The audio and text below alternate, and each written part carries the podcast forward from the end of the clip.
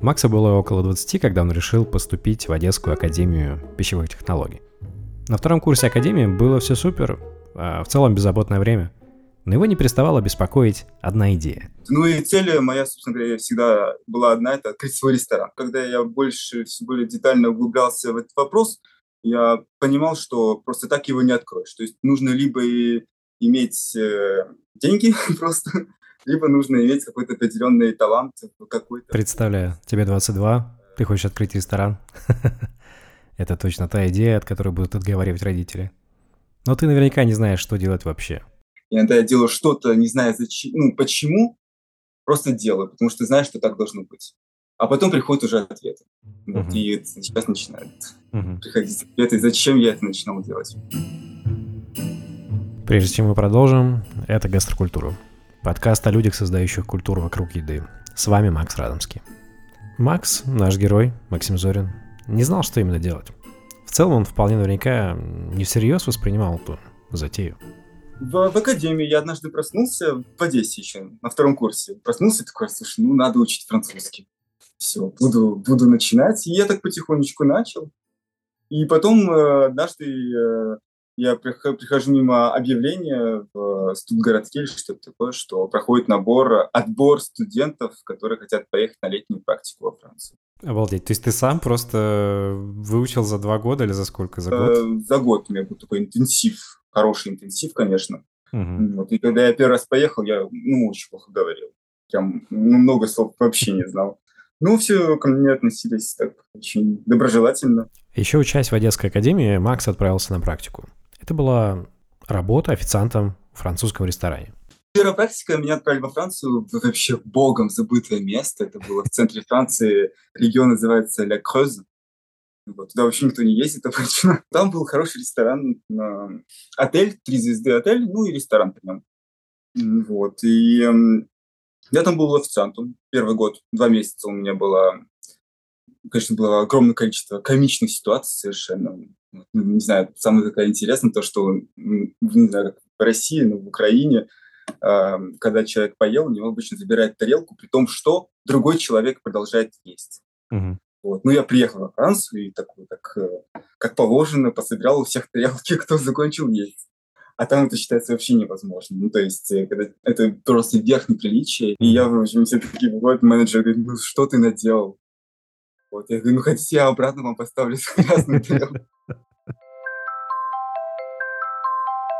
Там же в ресторане Макс познакомился с многими людьми, поварами, другими официантами, послушал их истории, а, и там же ему посоветовали школу на берегу Женевского озера. Все государственные э, школы вот этого отельного дела, они бесплатные во Франции, но, опять же, бесплатные. Нужно платить за жилье, нужно платить за питание, нужно платить за всю жизнь, которая как бы вне школы. Вот. Есть частные школы, которые там стоят там, баснословно денег. Даже известная в Лозанне, которая лучше считается во всем мире, там, если ты платишь где около 100 тысяч э, евро выходит только все обучение. Ты представляешь, uh-huh. еще нужно это окупить потом все.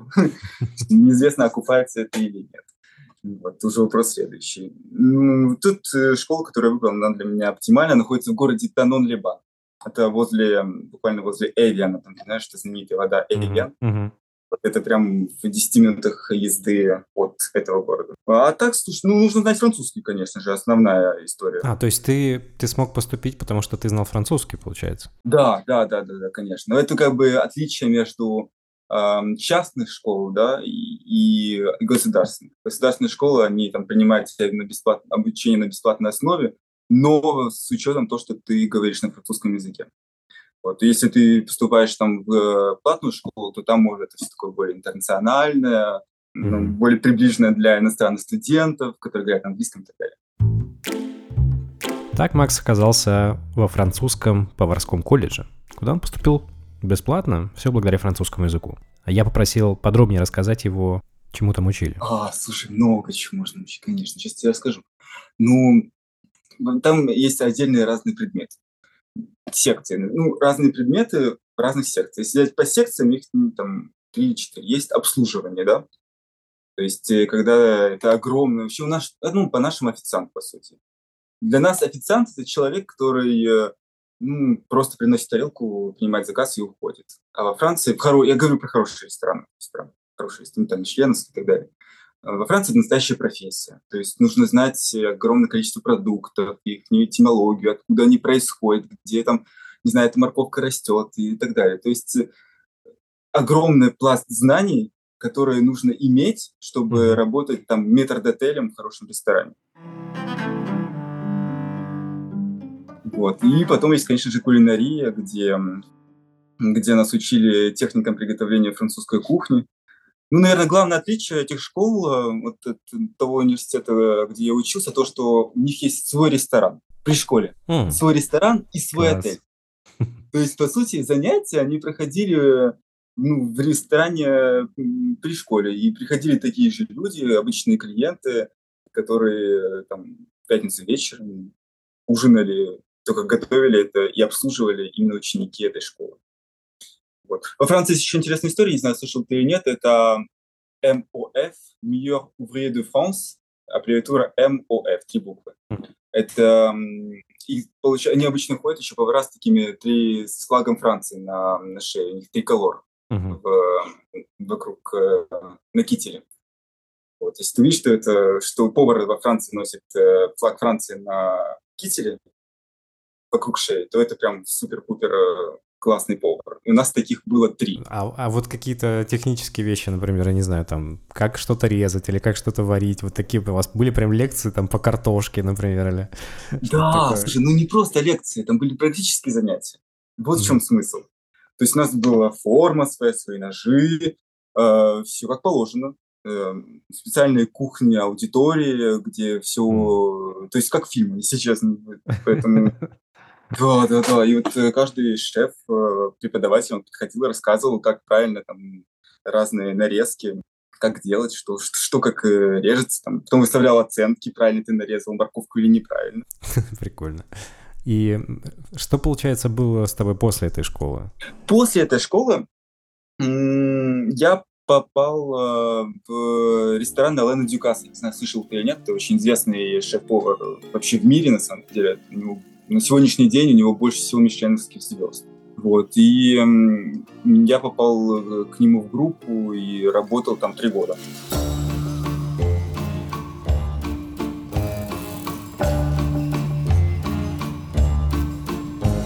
Ален Дюкас, пожалуй, один из самых известных французских поваров. В 2012 году у его ресторана в совокупности была 21 звезда Мишлен. Гордон Рамзи, кстати, в это время было всего 17. Интересно, что когда Дюкас только начал быть шеф-поваром, а, он попал в авиакатастрофу.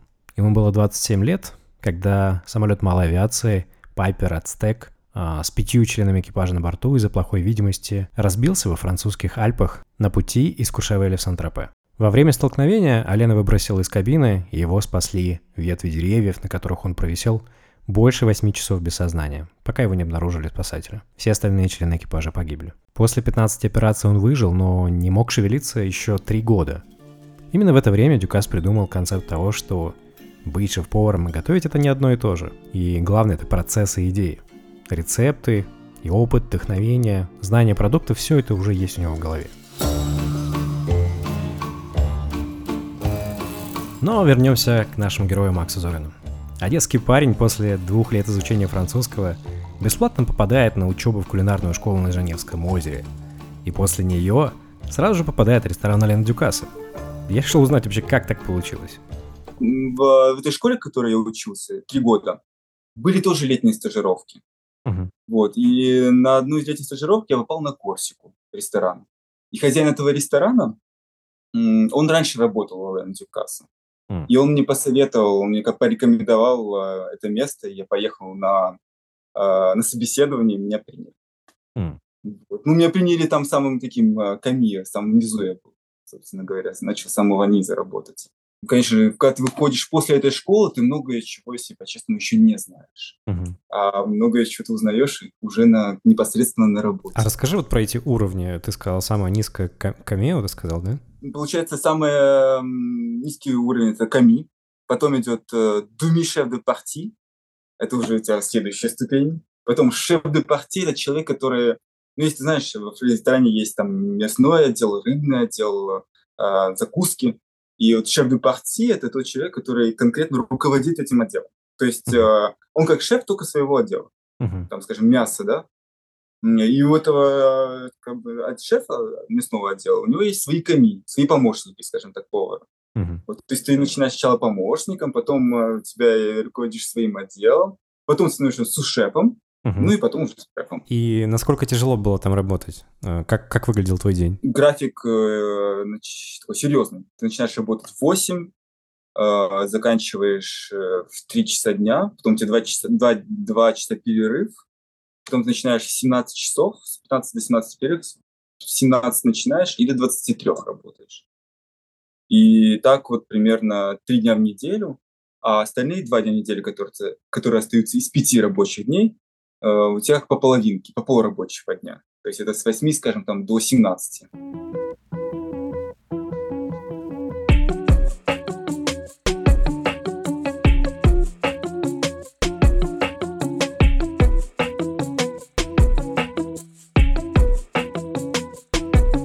Тринадцатичасовой рабочий день. Звучит как вызов. Но Макса это не останавливало. Он узнавал новое, рос и спустя три года дорос до шеф-де-парти – и даже перешел в другой ресторан с бывшим сушефом. Спустя какое-то время хозяин ресторана на острове Корсика, где Макс проходил практику пару лет назад, внезапно написал ему и предложил работу. Совершенно верно, да, да, да. Не повар, а хозяин этого ресторана, хозяин, вот, который на Корсике, он мне предложил, говорит, слушай, Максим, давай, если хочешь, можешь попробовать в качестве шеф-повара отработать сезон на Корсике. Это сезонная была работа. Mm. Там, конечно, сложно было, потому сложно, сложно в плане графика работы, Потому что во Франции, когда ты отрабатываешь сезон, ты очень много работаешь. То есть то, что я говорил с 8 часов и до 23 с двухчасовым перерывом, так было 6 дней в неделю. Вы что? То есть 6 дней в неделю. выходным. Да, да, да, да. Вот это прям жесть была. Но я вот тоже очень много получился. И команда была хорошая, и место было замечательное. Вот, и, и там была хорошая зарплата, что немаловажно тоже, как и там ни было. Вот. И в связи с тем, что началась война, я тогда смог и родителей привести, они были вместе со мной э, и тоже смогли э, испытать на себе все радости Корсики летом. Uh-huh, uh-huh. Слушай, ну, за мной была полностью разработка всего меню.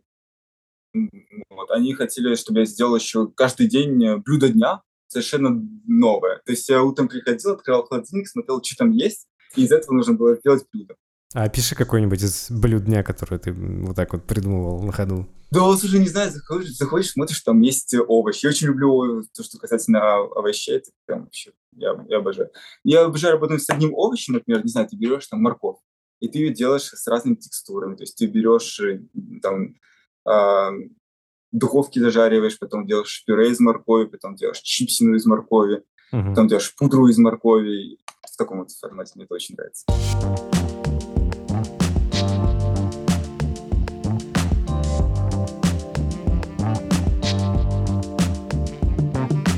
когда ты приехал, как тебя э, приняла команда? То есть ты же все-таки иностранец, фактически, ну да ты проработал уже там 4 года в Париже, я полагаю, ты уже хорошо говоришь по-французски.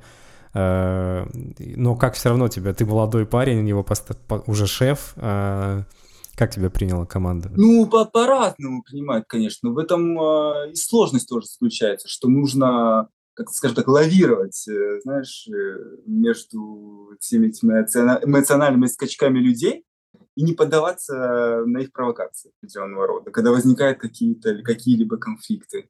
Uh-huh. Вот. Но нужно всегда оставаться человеком, то, что я всегда говорю, нужно оставаться всегда собой, быть собой и не играть кого, кем ты не являешься. Это вот мой такой принцип, если честно. И люди это чувствуют, как бы там ни было. Когда ты начинаешь играть какую-то игру, знаешь, и представлять себя тем, кем ты не есть на самом деле, это сразу же видно. А если ты просто говоришь, ну, с человеческим лицом подходишь к своей команде и говоришь, слушай, вот э, как ты думаешь, э, и спрашиваешь их мнение, интересуешься. И любой нормальный, адекватный человек э, хорошо к этому относится, сколько, сколько бы тебе лет не было.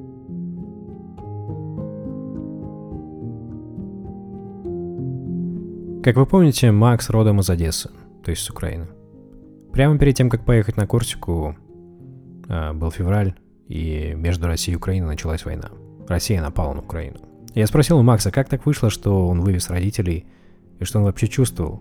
Ведь готовить красивое блюдо, когда в твоей стране идет война, как вообще это совместить? Как придумывать что-то новое? Как работать дальше? Получается так, что когда все началось, я еще был в Париже тогда. Вот. И при, родители приехали ко мне в Париж поначалу. Мгм. а, были со мной. А на Корсику я уже... Ну, у меня как раз было это все, все вместе. И война началась, и смена работы началась, и, и все, и все вместе как-то так все накопилось. И потом мне пришло это предложение поехать на Корсику, потому что там мне квартира была отдельная, вот, и все прям на берегу моря. И... Ну, опять же, видишь, мы возвращаемся к человеческим качествам, потому что этот человек, который меня пригласил туда, он это все понимал, я ему сказал, как есть. Я говорю, слушай, у меня вот родители э, со мной, я их не совсем, они не говорят французски, я их не очень могу оставить в Париже одних. Он такой, нет, слушай, не волнуйся, я там и квартиру тебе сниму, и бери родителей собой, так что э, когда кто-то ко мне с таким, а, таким образом относится, я всегда стараюсь быть взаимным.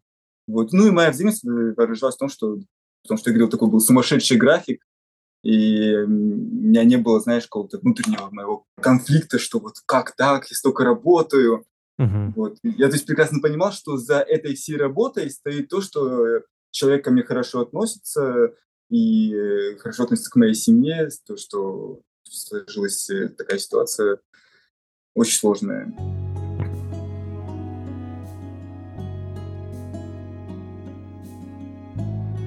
Я не устаю повторять то, что люди по-разному чувствуют это, по-разному. И эм, те эм, люди, которые живут там под Киевом, или те, которые потеряли свой дом, э, я уже не говорю э, с, там, семью или кого-то из своей семьи, я даже не представляю, что они чувствуют. Я даже не могу представить. Я думаю, это нечеловеческое. То, что не укладывается в голове вообще никак и никогда не может. Это огромная катастрофа, потому что коснулось э, всех. Но я там смог вывести родителей. То, что не смог, они сами себя вывезли, я их не вывозил. То есть они как-то... И это меня, конечно, очень сильно успокоило. Первые два дня, когда родители были там, это было очень сложно для меня, конечно же. Ну, это что-то, ты находишься в каком-то таком стрессе, знаешь, ты даже не понимаешь, что сильно происходит. Просто знаешь, что нужно каким-то образом поддержать свою семью, чтобы они смогли там в первую очередь там сохранить жизнь, потому что ты не знаешь, как это будет. Ну, на, на работу у тебя не, не, не было ощущения, что это как-то повлияло, и, то есть смог ли ты собраться? Ну, смог, слушай, ну, а, мне кажется, ч- да, у человека такая натура, знаешь, ты должен собраться, нет вариантов иногда. И не мож, не, есть ситуация, когда ты не можешь расслабиться просто и опустить руки и сказать, ну, все. Мне кажется, это последнее дело. Ну, для меня, для меня, конечно же. Поэтому я прекрасно понимаю, что есть родители, нужно работать. И у меня, наверное, было, знаешь, определенного, я даже не буду скрывать, я так, наверное, сильно никому это не говорил, но то, что, не знаю, это такое странное чувство, когда ты смог помочь своим родителям, потому что они, как тебе говорил, они мне очень много помогли тоже. Мгм, мгм. И у меня было такое определенного рода, скажем, назовем это приятное ощущение, что я смог помочь тоже своим родителям, знаешь, чтобы сгладить всю эту ситуацию и как-то, чтобы они жили более-менее определенно нормальной жизнью. Мгм, мгм. Как твои родители сейчас? Они э, где сейчас? О, они ездили в Одессу. Сейчас вот э, возвращаются обратно в Париж. Они ездили в Одессу по документам, там, по всем своим делам. Мгм. Они будут жить в Париже, получается? Да, да, да, да, да, да. да. Обалдеть. Да, Я, я, я просто уехал, оставил, я оставил свою, свою квартирку. Ну, вот они, думаю, пока что, пока все не закончится, будут находиться там.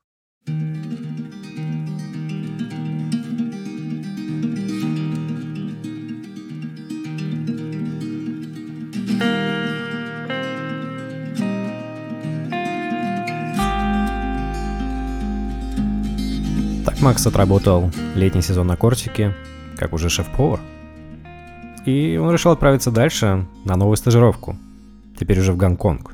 Слушай, ну для меня, конечно же, это другой мир. Совершенно, абсолютно другой мир. Фантастика. Все по-другому. Здесь, знаешь, обычно ты приезжаешь в какую-то страну и говоришь, а вот здесь как у нас, как дома. Ну тут вообще ничего не как дома. То есть, но я работаю здесь в хорошем ресторане, две звезды Мишлен. Тейт Room. Здесь э, женщина шеф-повар. Вот она уже 10 лет как открыла свой ресторан. Шеф Тейта — это Вики Лау. Когда ей было 15, она переехала в США вместе с родителями, а, закончила там школу и после Нью-Йоркский университет как дизайнер. Долгое время она была арт-директором в рекламном агентстве, пока не решила, что хочет чего-то другого. Вместе с друзьями она закончила трехмесячный курс в школе Blue в Бангкоке, так, по-видимому, попробовать. И этот опыт так захватил ее, что она закончила еще девятимесячный курс и сразу попала на работу в гонконгский ресторан. В 2013 она уже открыла свой ресторан, Тейт, и в 2021 получила две звезды Мишлен. Приятно работать в команде, где люди профессионалы, где каждый любит свое дело, потому что в нашей профессии, конечно же, тот человек, который любит, чем он занимается, это очень видно. То есть э, он видно, что человек делает свою работу хорошо. И это его очень сильно отличает от того, кто делает ту же работу, но один день хорошо, один день не очень. Попасть в такой именитый ресторан, еще и в Гонконг, Максу помог французский паспорт. Ну, потому что с украинским паспортом пришлось бы преодолевать огромное количество визовых вопросов, возможно, ехать обратно в Украину. А так как к этому времени он уже получил гражданство, не было проблем. И, конечно, рекомендации коллег. Вот, и плюс ко всему, это школа, в которой я учился, в Таноне, да, у него все выпускники, они как-то так разбросаны немного по миру. Директор этого ресторана, в котором я сейчас работаю, он, он э, закончил ту же школу, школу, что и я. Целая сеть нас. У тебя есть ощущение, что мир тесен? Огромное, огромное ощущение. Более того, я здесь работаю с ребятами, которые знают, например, э, моих коллег из Дюкаса в Париже. Это вообще совершенно нереальные вещи. Я такой... Я двоих встретил, например, которые вообще просто мне говорили, о, ты знаешь там э, этого человека? Да, я с ней работал два года. Такие, как такое может быть? Да, вот так вот. Класс. А насколько отличается вообще вот, ну, получается, Гонконг — это там центр Азии, это такой азиатский Нью-Йорк, а насколько там другая кухня, насколько другой подход вообще? У них такой уклон, знаешь, вот есть даже гастрономическое меню, уклон больше к морю. Вот, то uh-huh. есть прям вот э, э, море и курица у них здесь прям вообще просто. Они эту курицу едят э, где только можно. И с чем только можно. И рис тоже. Здесь огромное количество риса. Я не знаю вообще, что с ним так, что происходит, но здесь все едят рис. У них очень огромное сочетание. На французском языке называется термер. Это типа море и земля. Mm. Они прям вот э, по полной играют э, на этом. Море и земля, это имеется в виду то, что ты берешь морепродукт или, ну, там, не знаю, что-то морское, и смешиваешь это с чем-то, что живет, находится на земле. То есть они используют, там, не знаю, курицу с морепродуктами uh-huh. и смешивают и получается замечательный вкус. Поэтому нужно экспериментировать. Вот я что могу посоветовать, экспериментировать в этом ключе. Например, очень вкусная свинина и кальмар, сочетание. То есть, если вы пробуете два этих продукта вместе, получается очень интересный вкус.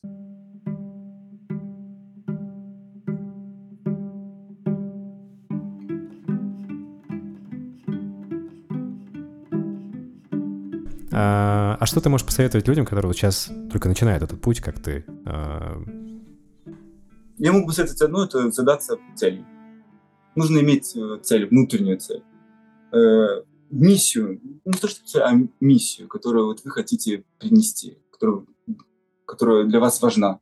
Там, моя миссия, да, это открыть рестораны, это рассказать какую-то свою историю через блюдо, через рестораны, это подарить определенную там часть положительных эмоций людям, которые приходят там пообедать или поужинать. Это определенная моя миссия, которая Эм, которая мне помогает в сложные минуты, потому что профессия сложна. И все экономические, там, политические процессы, которые происходят на сегодняшний день, они часто наводят на мысль, что, слушай, а может быть, э, не стоит, может быть, там, э, поработать в офисе или в таком формате. Вот. И только твоя миссия тебе всегда говорит, слушай, ну, да, нужно продолжать, наверное, потому что по-другому жизнь, наверное, неинтересна, мне это кажется. Вот, и это вот я первое, что могу посоветовать. Ну, а потом нужно эту тяжелую работу, нужно просто работать. Mm-hmm. Работать, работать и не останавливаться никогда. Почему, почему именно свой ресторан? Что у тебя... То есть, почему именно эта идея? Почему это, именно эта миссия? Что тебе в ней нравится? Мне кажется, что с профессией ты выбираешь не просто профессию как таковую, ты выбираешь еще свою жизнь определенного рода. Ту жизнь, которую ты хочешь прожить. И это достаточно серьезный выбор, потому что нужно учитывать э, дорогу, которой, например, ты идешь на работу, нужно учитывать время, в которое ты просыпаешься. Все это и составляет, по сути, твою определенного рода жизнь, в которой ты живешь. Это стиль жизни, который ты выбираешь. Я знал всегда, например, что я не смогу работать в кабинете. То есть это точно, что это не моя история. Я знал, что ты достаточно такой активный человек, и мне нужно, когда есть движение, определенная энергетика, для меня это важно. Нужно любить то, что ты делаешь. И плюс ко всему, что мне нравится, это любое блюдо, его невозможно повторить. Это как определенного рода искусство понимаешь? И, и это очень интересно, потому что эм, как картина, например, да? Только на картину ты можешь прийти, вернуться все время посмотреть, а блюдо, если ты хорошее съел, ты его запоминаешь, оно остается у тебя в сознании. И вот, например, на Корсике были люди, которые приходили и говорили, о, слушай, я вот там две недели назад ел там такое классное блюдо, я прям его запомнил, и давай, может, там еще раз его сделать, или что-то в таком вот формате. То есть это удивительная человеческая память, она заключается в том, что люди запоминают, потому что ты работаешь с всеми рецепторами, с визуальные, вкусовые, э, там тоже даже э, слух работает, потому что есть там э, музыка или нету музыки, э, разговоры людей, которые сидят рядом за столиком. И это все очень интересно, потому что ты... И все люди едят, понимаешь? То есть все люди. Нет ни одного человека, который не ест на этой земле. То есть таким образом ты можешь э, дотронуться до любого человека.